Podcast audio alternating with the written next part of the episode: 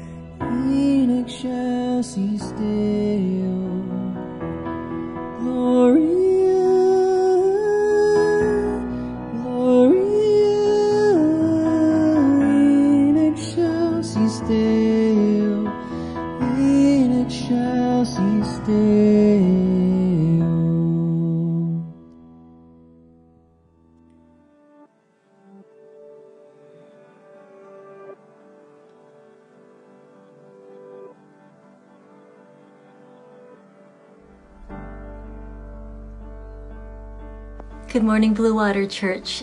Let's pray together. We invite your presence, Lord, right into the spaces where we are our cars, our living rooms. This moment, thank you for the wind of your spirit that you're blowing, calling us to yourself today. Open our ears to hear you, Lord. Open our hearts to respond like like we did at first, like new. Jesus, we thank you for your active, faithful life. You define faithfulness, Lord. You are trustworthiness itself. God, I thank you for uh, the image that you gave to Karen to paint for today. Uh, this image of surrender, Lord, we say with that image, whatever it takes, whatever it takes, Lord, to be influenced, led by, controlled by your Holy Spirit.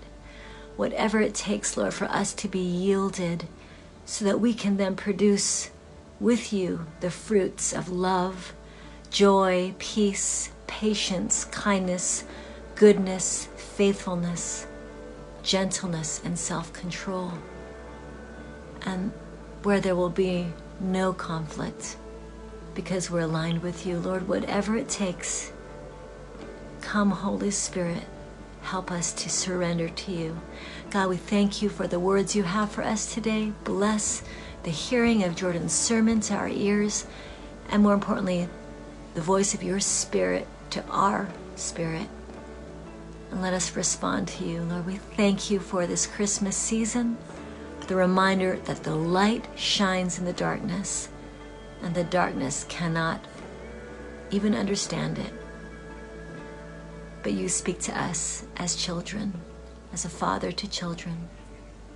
Lord, thank you. We invite you. We welcome you. We love you.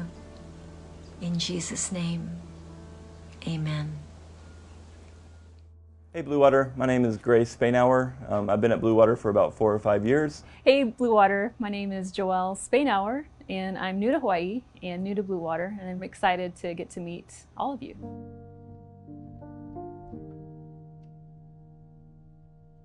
Well, the most exciting thing that happened to me was that I got married. Well, this year my whole life changed. um, I got married and moved from the East Coast to Hawaii. Yeah, we've known each other for 14 years. We met in college, my senior year, and our senior year, I should say. Got to know each other pretty quickly, pretty well. We were good friends, but we were never more than friends. And then we both ended up dating other people. It just happened to be that right as I was ending that relationship, um, she was beginning another relationship. We were like ships passing in the night. But then, you know, years went by and now we would reach out to each other now and then and catch up. We both shared a love for the Lord. Um, I remember I would call Joelle on the phone um, in the evening. We would, we would just talk for hours about um, the Lord and uh, just about our lives. When we uh, reconnected over Christmas in North Carolina last year, um, felt prompting to see if something else might be in the works. And little did I know there was something else in the works and it would happen quickly. So um, a long time passed before that happened, but then when it was God's time, it was God's time. Joelle, she was planning on coming out to Hawaii to spend 10 days right during my spring break. Um, little did we know that we would plan it right in the middle of COVID. Should we do like all four hands or just two? Okay. okay, let's just do two. I think the most unexpected part of our story this year was uh, COVID and how that abruptly changed all of our plans and expectations. At the time, seeming like chaos, but really actually kind of working in our favor in some ways. It's always easier to go through a trial together. it was scary. I felt like God put on my heart to be bold and um, reaching out to Gray after we had met up and being pretty direct um, and vulnerable and letting giving him the chance to say no to me. I noticed the change in my own heart um, after Joelle got stuck here and we did life together for um, you know a couple months. I mean, we had known each other for 15 years. I had already developed a love for her, um, and and I feel like it just God confirmed it in my heart that she was the one. Or maybe I just let you do it. no, no, no. Here. Disappointments will happen. Waiting is hard. Um, and sometimes you wait longer than you think you're supposed to, or you see other people um, getting married before you do, or whatever it is you might be waiting for. But to not compare yourself to other people and just to do what God's told you to do and keep at it because He's faithful. For me, I, I, think faith is action. It's, it's something that you, uh, it, it's a gift from the Lord. Um, and whenever He gives you faith, uh, you don't question it, you just move. I feel like I need to do that again.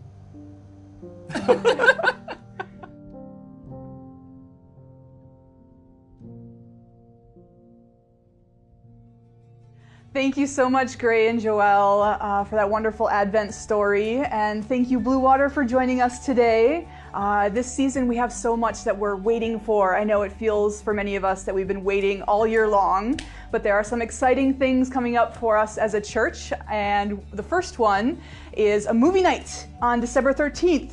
So this is for families mainly. Um, please register. Space is limited because we're trying to be really safe and get people distanced. So um, you can show up early to get your snacks. We're gonna have hot chocolate and uh, Anna Roberts' famous wassail, and uh, we're gonna have a great time watching Elf. So please join us for this amazing family movie night on December 13th. A week after the movie night, we're very excited to have our 11th annual Christmas concert, which will be online, this time virtual, um, and it will be released the weekend after the movie night. Uh, so please look forward to that. Maybe you can invite some people to watch with you in a safe, socially distanced way. Um, and that's going to be very exciting. That will take place of the Sunday service that week. Uh, so please enjoy our Christmas concert that weekend. Other than that, uh, we will uh, continue our worship with our tithes and offerings. So if you're a regular member of Blue Water and you would like to give, you can do so online uh, through the website, or you can send your checks here to the church office. Um, but if you're visiting, if you're just watching this for the first time, just checking us out, please feel no obligation to give. We want this service to be a gift to you. Um, we'd like to pray for our kids before we get started, before they go off and spend some time with Uncle Rolo or Uncle Connor. Uh, so, kids, if you could stand up and we'll pray for you. Well, Father God, we thank you so much for this season of expectation and excitement, Lord, as we wait uh, for your arrival. We pray, God, that the kids would feel that as well, that there would be such excitement uh, and such happiness and joy for them as they wait on you, and that your presence would be all over them this Advent season. We pray these things in Jesus' name. Amen.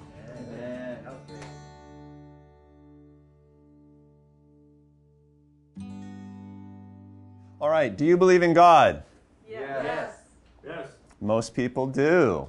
Great, even the demons do, we happen to know. Uh, so, second question Is God your Lord? Yes. Okay, see, that's a very different question. Have you made God your absolute boss and priority? Right, that's, that's the thing. Uh, because if you want to survive spiritually in Babylon, then accepting God as your Lord, well, that's, that's the key to everything. And if you want to influence people toward God in Babylon, they will need to see you treat him as Lord. Jesus said, In this world you will have trials and tribulations. Fear not, I have overcome the world. So if you live for God in the midst of Babylon, you will have trials and tribulations. Uh, you will get thrown into the fiery furnace from time to time. Uh, you will get accused and judged by people on occasion. People will find you offensive now and then. The only question is how you're going to react to the furnace. Uh, and if you go about it well, things could get very interesting. Uh, I think I told this story like sometime within the last couple of years uh, for Forgive Me. I can't tell recent stories because they involve you people, and then that would be impolite. But this is a time from when I was in my 20s and I was thinking about marrying this girl uh, named Sonia, which means that I needed to earn a little money, needed to buy a ring, and stuff like that. Uh, at the time, um, I was you know, fairly recently out of college. I was living in a very dangerous neighborhood. I was doing uh, some justice ministry. I was living in a community house um, that I'd helped start. And I had been working part time at a research center at Stanford, uh, continuing um, really my, my policy research that I had done as an undergraduate. I was helping to write a book on race relations. Uh, I was uh, pursuing ministry in situations of uh, you know racial disparity and stuff like that. It was it was a big passion of mine, and I was uh, I was fully in on it. Here's the thing: social justice ministry doesn't earn you a lot of money, as it turns out. Who knew? Who knew about this? Uh, so I had to get a real job, uh, and I started casting about for one. Uh, I saw this policy analyst opening in county politics. I applied for it. Um, it was a really cool job. Uh, it was analyzing uh, policies that impacted the environment of the area. Like I would be analyzing traffic loads and commute times and you know all stuff like that. So a really great job for me because I, I care about those sort of issues uh, quite a bit. I went and I interviewed and they liked me so much. They gave me a job, but they even expanded the job a little bit at the at the 11th hour, right before I signed the contract.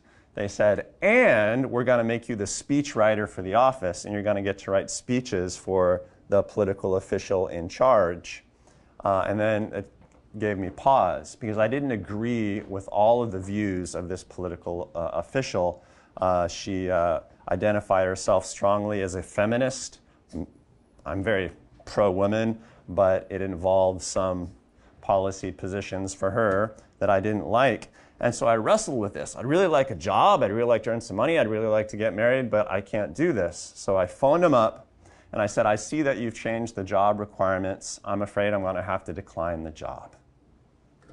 You know, because of my, because of my beliefs, because my, uh, what I believe uh, due, to, uh, due to my faith. And I expected, a, oh, well, that's regrettable. But what I got was a tirade uh, the official on the phone started screaming at me, said, How dare you? You know, we trusted you. We accepted you as part of the team. Your career in politics around here is over. So that was the beginning and the end of my political career in the San Francisco Bay Area. All that studying, all of that research, boom, crashed and burned. I remember telling that story to the guy who was pastor of the church that uh, Sonia and I went to at the time, and I expected him to commiserate. Oh, that's terrible. You can't get married. And what he said was, Praise God. And then he immediately moved on to another subject, as if that was normal for him. It's like, Do you realize the sacrifice that I've done? but he taught me something by acting as if that was just a normal part of Christian life.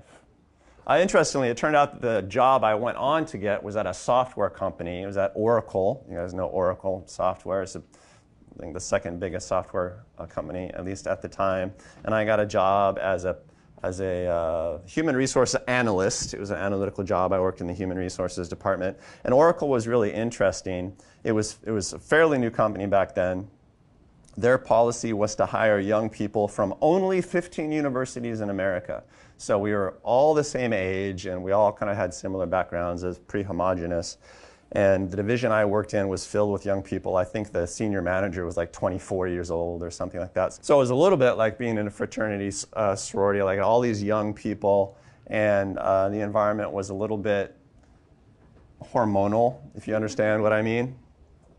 Um, and there was a, a young woman there um, who, you know, I had uh, befriended a little bit. We got to know each other. She knew that I lived a kind of a weird life. She also knew that I had a girlfriend and that I was trying hard to earn enough money to get married.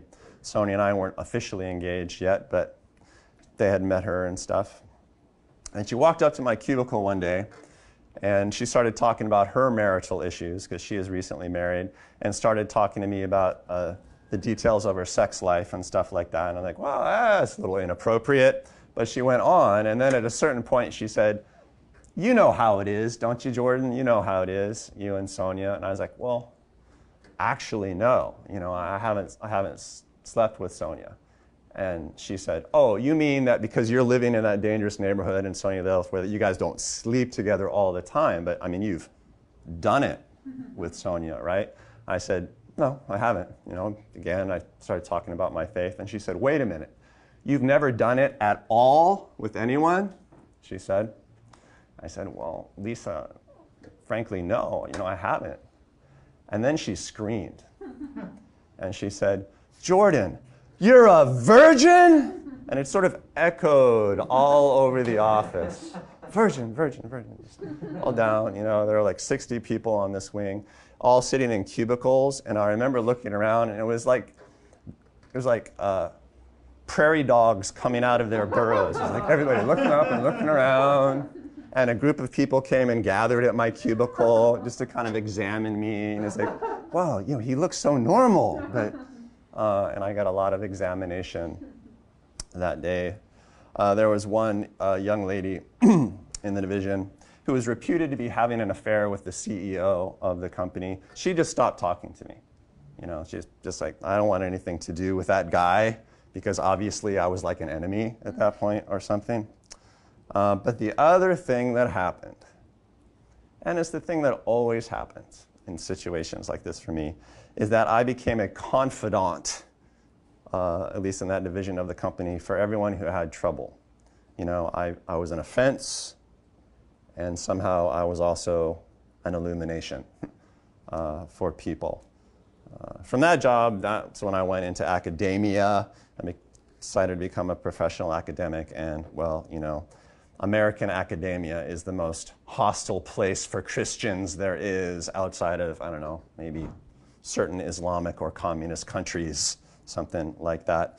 In academia, I was openly ridiculed for my faith in classes uh, that I took.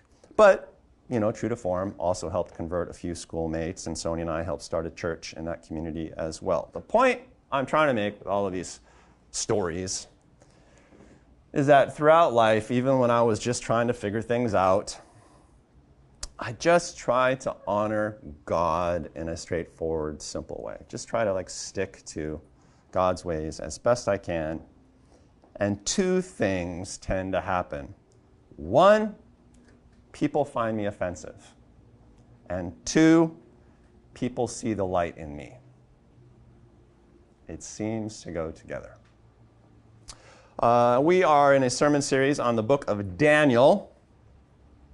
And uh, the book of Daniel is largely about how to live according to God's ways in a worldly system that is not at all dedicated to God's ways, is dedicated to different ways. How a Christian might live in Babylon. Um, and uh, so far, we've seen Daniel and a few friends, um, Hananiah, Mishael, Azariah. Uh, they've, uh, they're captive in Babylon. They've been taken from their home uh, in Jerusalem. Um, and uh, they've been kind of culturally raped. Their names have been changed. They're now named after false god. Uh, they've likely been castrated uh, by way of turning them into uh, bureaucrats in Babylon. They're offered security and prestige in a manner that unfortunately often involves attempts at co opting them into the ways of Babylon. Now, so far, we've seen the guys face down temptations having to do with being co opted into the ways of Babylon. But if you live and work in Babylon, what happens is that the pressure to play along just keeps coming at you. It just keeps coming at you. And so we get another story today. We get a story not about Daniel himself, but about his posse, about Hananiah, Mishael, Azariah. Their names have been changed to Shadrach, Meshach, and Abednego, which any fan of VeggieTales can tell you. Um, Daniel has become uh, an official in the palace, and Shadrach, Meshach, and Abednego are sort of roving bureaucrats for the empire, but still trying to figure out how to live according to God's ways. What we're going to do this week is we're going to read Daniel chapter 3. It's Again, kind of a long reading, but it's one story, uh, so hopefully it will go pretty quickly. And this is the story of Shadrach, Meshach, and Abednego and the fiery furnace. It's a story that everybody knows, uh, kind of gruesome and kind of fun. Picking it up at the beginning. King Nebuchadnezzar made an image of gold, 90 feet high and 9 feet wide, and set it up on the plain of Dura in the province of Babylon. He then summoned the satraps, prefects, governors, advisors, treasurers, judges, magistrates, and all the other provincial officials to come to the dedication of the image he set up. So the satraps, prefects, governors, advisors, treasurers, judges, magistrates, and all the other provincial officials assembled for the dedication of the image that King Nebuchadnezzar had set up, and they stood before it. Then the herald loudly proclaimed, This is what you are commanded to do, O peoples, nations, and men of every language. It's important to kind of recognize that this is uh, an empire crowd. So people from all sorts of different cultures are there, including some Jewish captives. As soon as you hear the sound of the horn, flute, zither, lyre, harp, pipes, and all kinds of music, as soon as the band strikes up, you must fall down and worship the image of gold that King Nebuchadnezzar has set up. Whoever does not fall down and worship will immediately be thrown into a blazing furnace. Dun dun dun.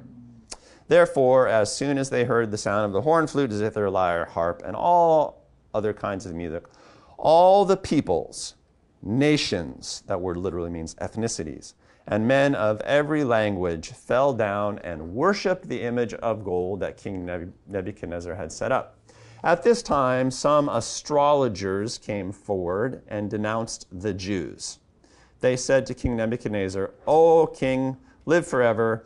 You have issued a decree, O king, that everyone who hears the sound of the horn, flute, zither, lyre, harp, pipes, and all kinds of music must fall down and worship the image of gold, and that whoever does not fall down and worship will be thrown into the blazing furnace. But there are some Jews whom you have set over the affairs of the province of Babylon, Shadrach, Meshach, and Abednego, who pay no attention to you, O king. They neither serve your gods nor worship the image of gold you have set up. Well, furious with rage, Nebuchadnezzar summoned Shadrach, Meshach, and Abednego so these men were brought before the king, and Nebuchadnezzar said to them, Is it true, Shadrach, Meshach, and Abednego, that you do not serve my gods or worship the image of gold I have set up? Now, when you hear the sound of the horn, flute, zither, lyre, harp, pipes, and all kinds of music, if you are ready to fall down and worship the image I made, very good, all is forgotten, it'll be fine. I'm giving you a chance here, boys. But if you do not worship it, you will be thrown immediately into a blazing furnace. Then what God will be able to rescue you from my hand? Shadrach, Meshach, and Abednego replied to the king, O Nebuchadnezzar, we do not need to defend ourselves before you in this matter. if we are thrown into the blazing furnace, the God we serve is able to save us from it, and he will rescue us from your hand, O king. Uh, but even if he does not, we still want you to know, O king, that we will not serve your gods or worship the image of gold you have set up. I love that attitude. Then Nebuchadnezzar was furious with Shadrach, Meshach, and Abednego, and his attitude toward them changed. He ordered the furnace heated seven times hotter than usual and commanded some of the strongest soldiers in his army to tie up Shadrach, Meshach, and Abednego and throw them into the furnace. Uh, we know how that goes. Skipping down a little bit to verse 24. Then King Nebuchadnezzar leaped to his feet in amazement and asked his advisors, Weren't there three men that were tied up and thrown into fire? They replied, Certainly, O king. He said, Look, I see four men walking around in the fire, unbound and unharmed, and the fourth looks like the son of the gods. Nebuchadnezzar then approached the opening of the blazing furnace and shouted, Shadrach, Meshach, and Abednego, servants of the Most High God, come out, come here. So Shadrach, Meshach, and Abednego came out of the fire and the satraps, prefects, governors, and royal advisers crowded around them. They saw that the fire had not harmed their bodies, nor was a hair of their heads singed. Their robes were not scorched, and there was no smell of fire on them. Then Nebuchadnezzar said, Praise be to the God of Shadrach, Meshach, and Abednego, who has sent his angel and rescued his servants. They trusted in him and defied the king's commands and were willing to give up their lives rather than serve or worship any God except their own God. Therefore, I decree that the people of any nation or language who says anything against the God of Shadrach, Meshach, and Abednego be cut into pieces and their houses be turned into piles of rubble. Well, that says more about Nebuchadnezzar's personality than anything else, but suffice it to say, Shadrach, Meshach, and Abednego get rewarded by the king for their faith, and the king has his mind changed with respect to the one true God, the Lord, whom Shadrach, Meshach, and Abednego serves. Great story. I think it deserves some applause. Shadrach, Meshach, and Abednego in the fiery furnace. That's a great one. That's a great story. Iconic in every way. Everybody knows that story. Um, there's this golden image that's at the heart of this story. Nebuchadnezzar builds this 90 foot tall, 9 foot wide golden image. It was probably, you know, stone or wood overlaid with gold, but whatever. kind of a common thing uh, for great empires to do something like this. You would make a great idol that represented some god of the land. This was probably a Baal or a, a Molech, something like that, common gods. And uh, turns out uh, that these gods were typically worshipped in a similar manner. You had the idol, it had some metal to it, and then in front of it, uh, what you would do is you would build a huge fire pit or construct a huge fire pit of some manner, and that was the fiery furnace in this story. And then the way worship was done uh, for these images, sorry, this is kind of disgusting, but you would build a big fire there, and it would heat the metal. And these images usually had some sort of arms or shelf sticking out in front.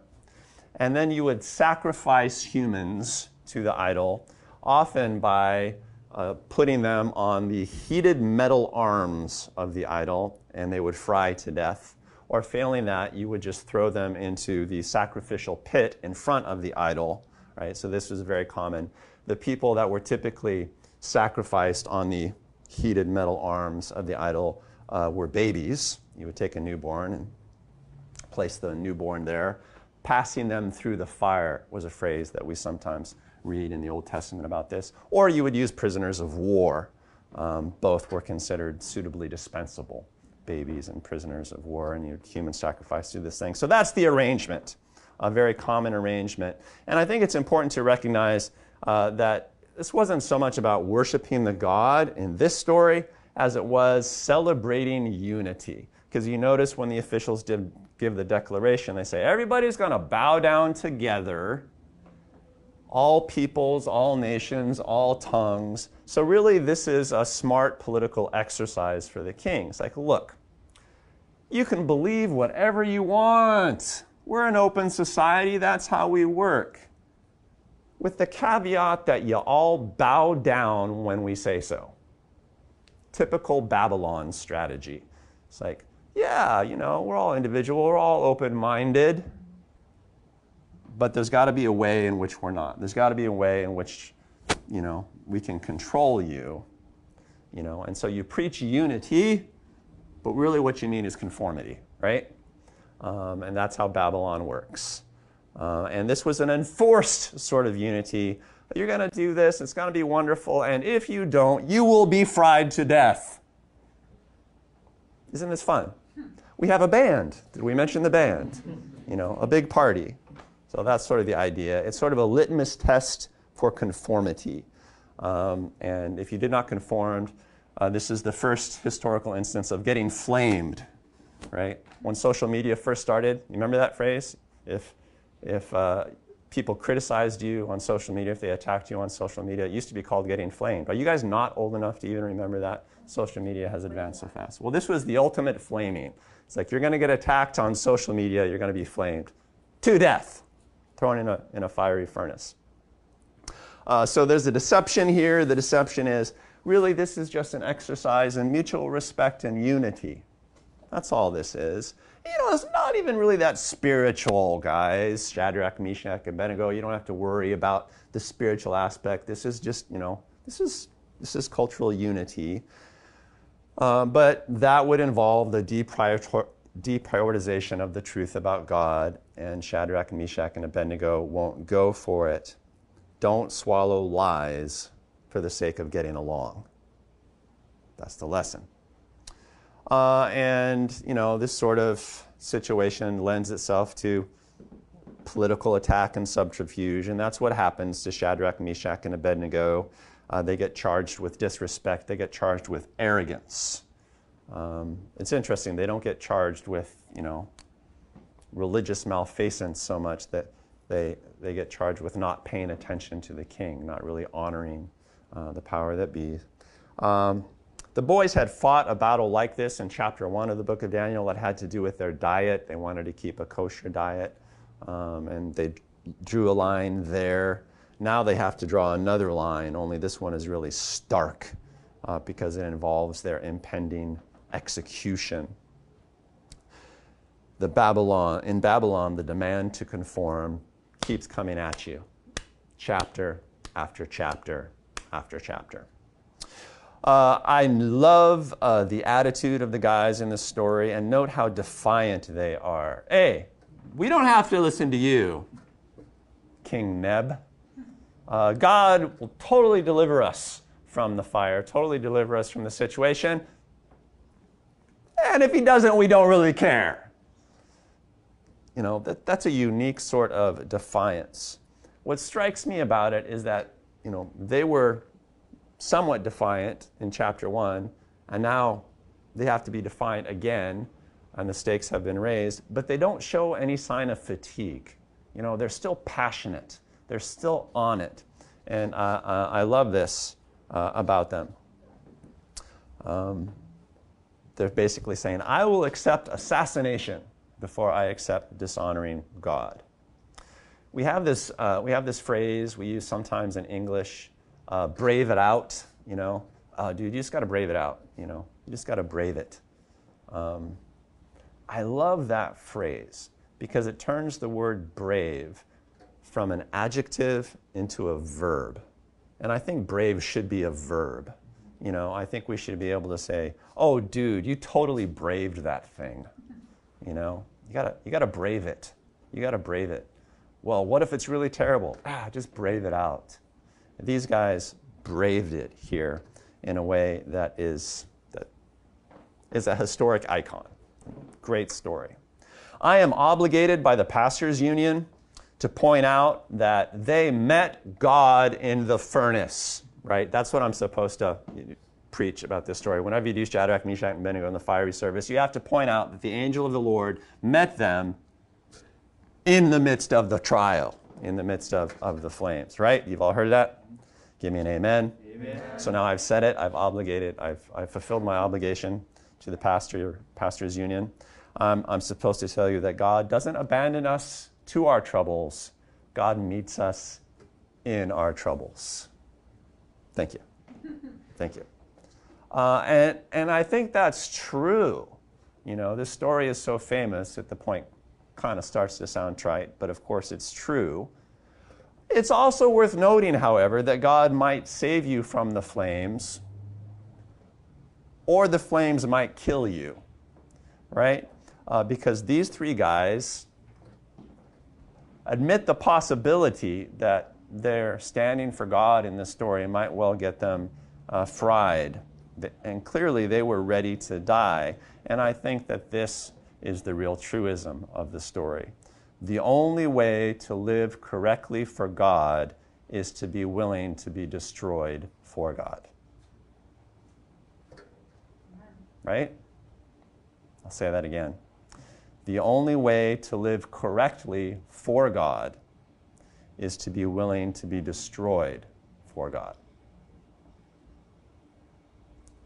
And that'll make you brave. The point is not to abandon God in panic, because ultimately, one way or another, He won't abandon you. Uh, even if you die first, He'll catch you on the backside. In the climax of the story, uh, Nebuchadnezzar has his own revelation of God. And this is a particularly great part of the tale.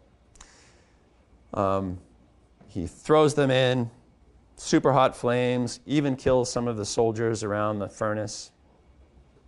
But when Nebuchadnezzar looks down into the flames, it was probably a pit. He sees four people instead of three. He realizes that one looks supernatural, um, a son of the gods, an angel of some sort. So he has a revelation. He has a supernatural revelation because of what happens. And this suggests a mighty truism for us as well. It is by enduring scorn for the sake of God that we provide testimony about God.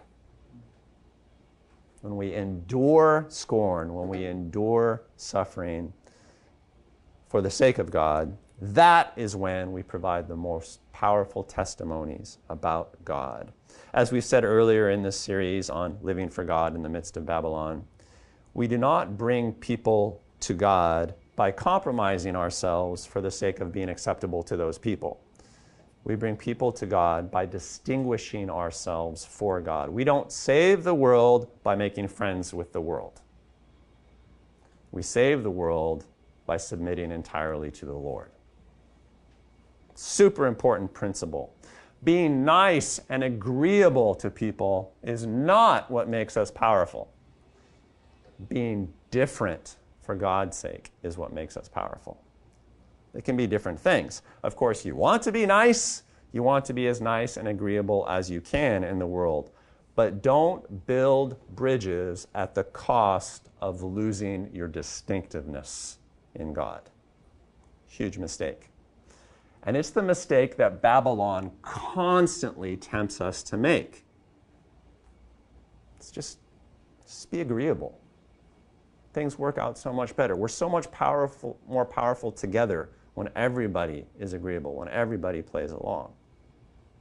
That's what Babylon preaches. There is a kernel of truth in that. But it tempts you to throw out your distinctiveness for God. You are an offense to Babylon. Get used to it, brave it out. That's the story. That's the punchline. Uh, as I discussed uh, in a recent sermon, uh, Christianity has been great for any society in the world in which it has taken root. And then what happens is that those same societies eventually try to eliminate Christianity in their midst. It's what Paul called the spirit of the world attacking the spirit of God, or what Jesus simply called the world. He talked about the world as if it were a system constantly um, trying to eliminate the kingdom of God. So here's a life check for us. This check. When is the last time you offended someone for the sake of God? Think about it. When's the last time you offended someone for the sake of God? This is not one of those black and white questions because the goal is not to offend.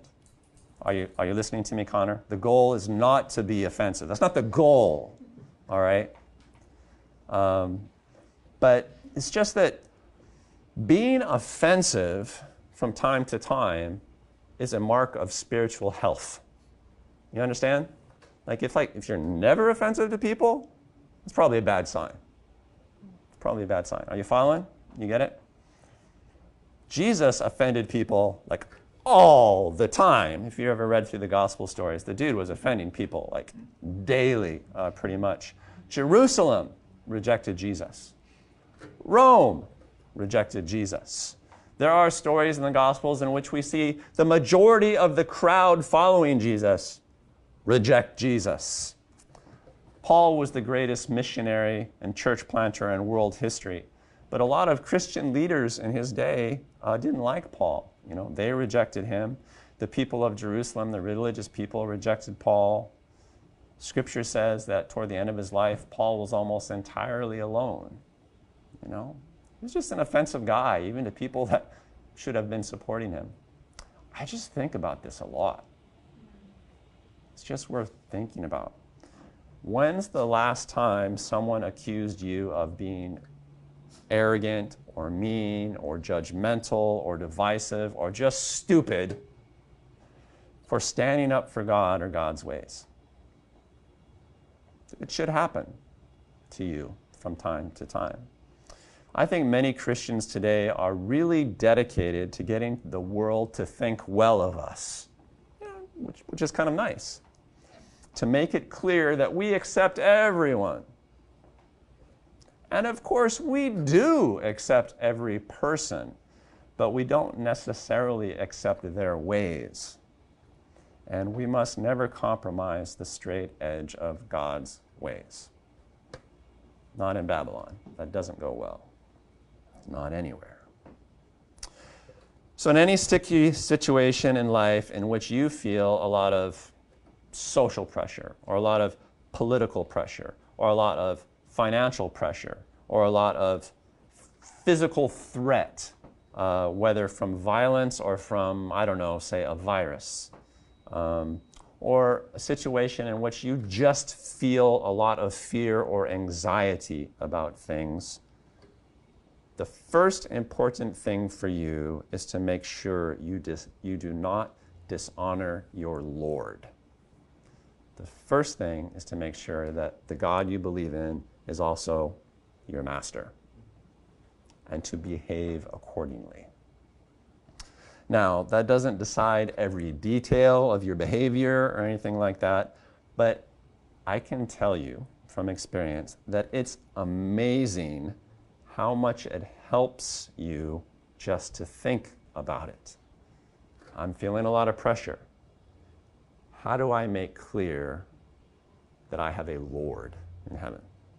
It's amazing what that does for you. It will probably make you offensive, and it will also probably make you a light in the world, just so you know. I think about this. I've been thinking about this a lot because I have a child going off to college here in, in a little, little while.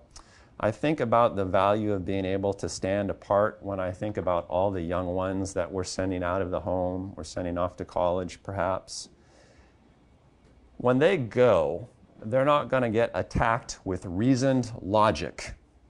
That's not how Babylon is going to come after them. They'll get tempted to play along to fit in, to be agreeable, uh, to not decide for themselves. That's how Babylon does it. And they need to understand the value of standing apart. They need to understand the value of being offensive to Babylon. Every young person needs to understand this, and they probably need to start practicing it. I want to pray today for anyone who's feeling the pressure of the world or the pressure of the spirit of the world, as Paul would say. What I want to pray for is the power to brave it out, to, to brave it out come what may, to brave it out because God delivers us, and to brave it out because even if He doesn't deliver us from this particular crisis, it will be okay in the end. That's what I mean. And I think some of us are probably feeling like, man, these flames are getting hot. And everybody's angry at me. And I don't know what next year is going to bring or how I'm going to get through this. What you need is a Lord. And you just need bravery. Put those together, and you get some really iconic stories worth sharing. So, Father God, that's what I pray for. Uh, I pray that you would be our Lord and Savior, come what may. I pray that you would be our true master, and that at the very least, we'd remember that and take occasion to draw lines appropriately when we need to, to stand apart, to stand against, to be an offense, to stand accused, but to be yours, to be yours. I pray, Lord, to facilitate that, that you would give us the spirit of bravery. So often that's exactly what faith is, is just being brave in the moment, no matter what. I pray, Lord, as an extra grace, that you would give us here at Blue Water Mission a community of bravery, you know, friends, Shadrach, Meshach, and Abednego's, people who get it and walk with us through the flames in fellowship with the God who's above all crises. In the name of Jesus, brothers and sisters, be brave. Give us good stories. Multiply the testimonies, Lord. And let's save the world in the right way. In Jesus' name we pray. Amen. Hey, beautiful, powerful Blue Water. Thank you for joining us this week for our virtual online service. If you need prayer, we have people standing by that would love to pray for you. So if that's you, please email Julie at bluewatermission.org and someone will get back to you. I want to encourage all of you this week as we're preparing for Christmas season uh, to let the Lord just flow through you in the way you speak and talk and love one another as we are a light to the world in this season. Bless you and have a great week.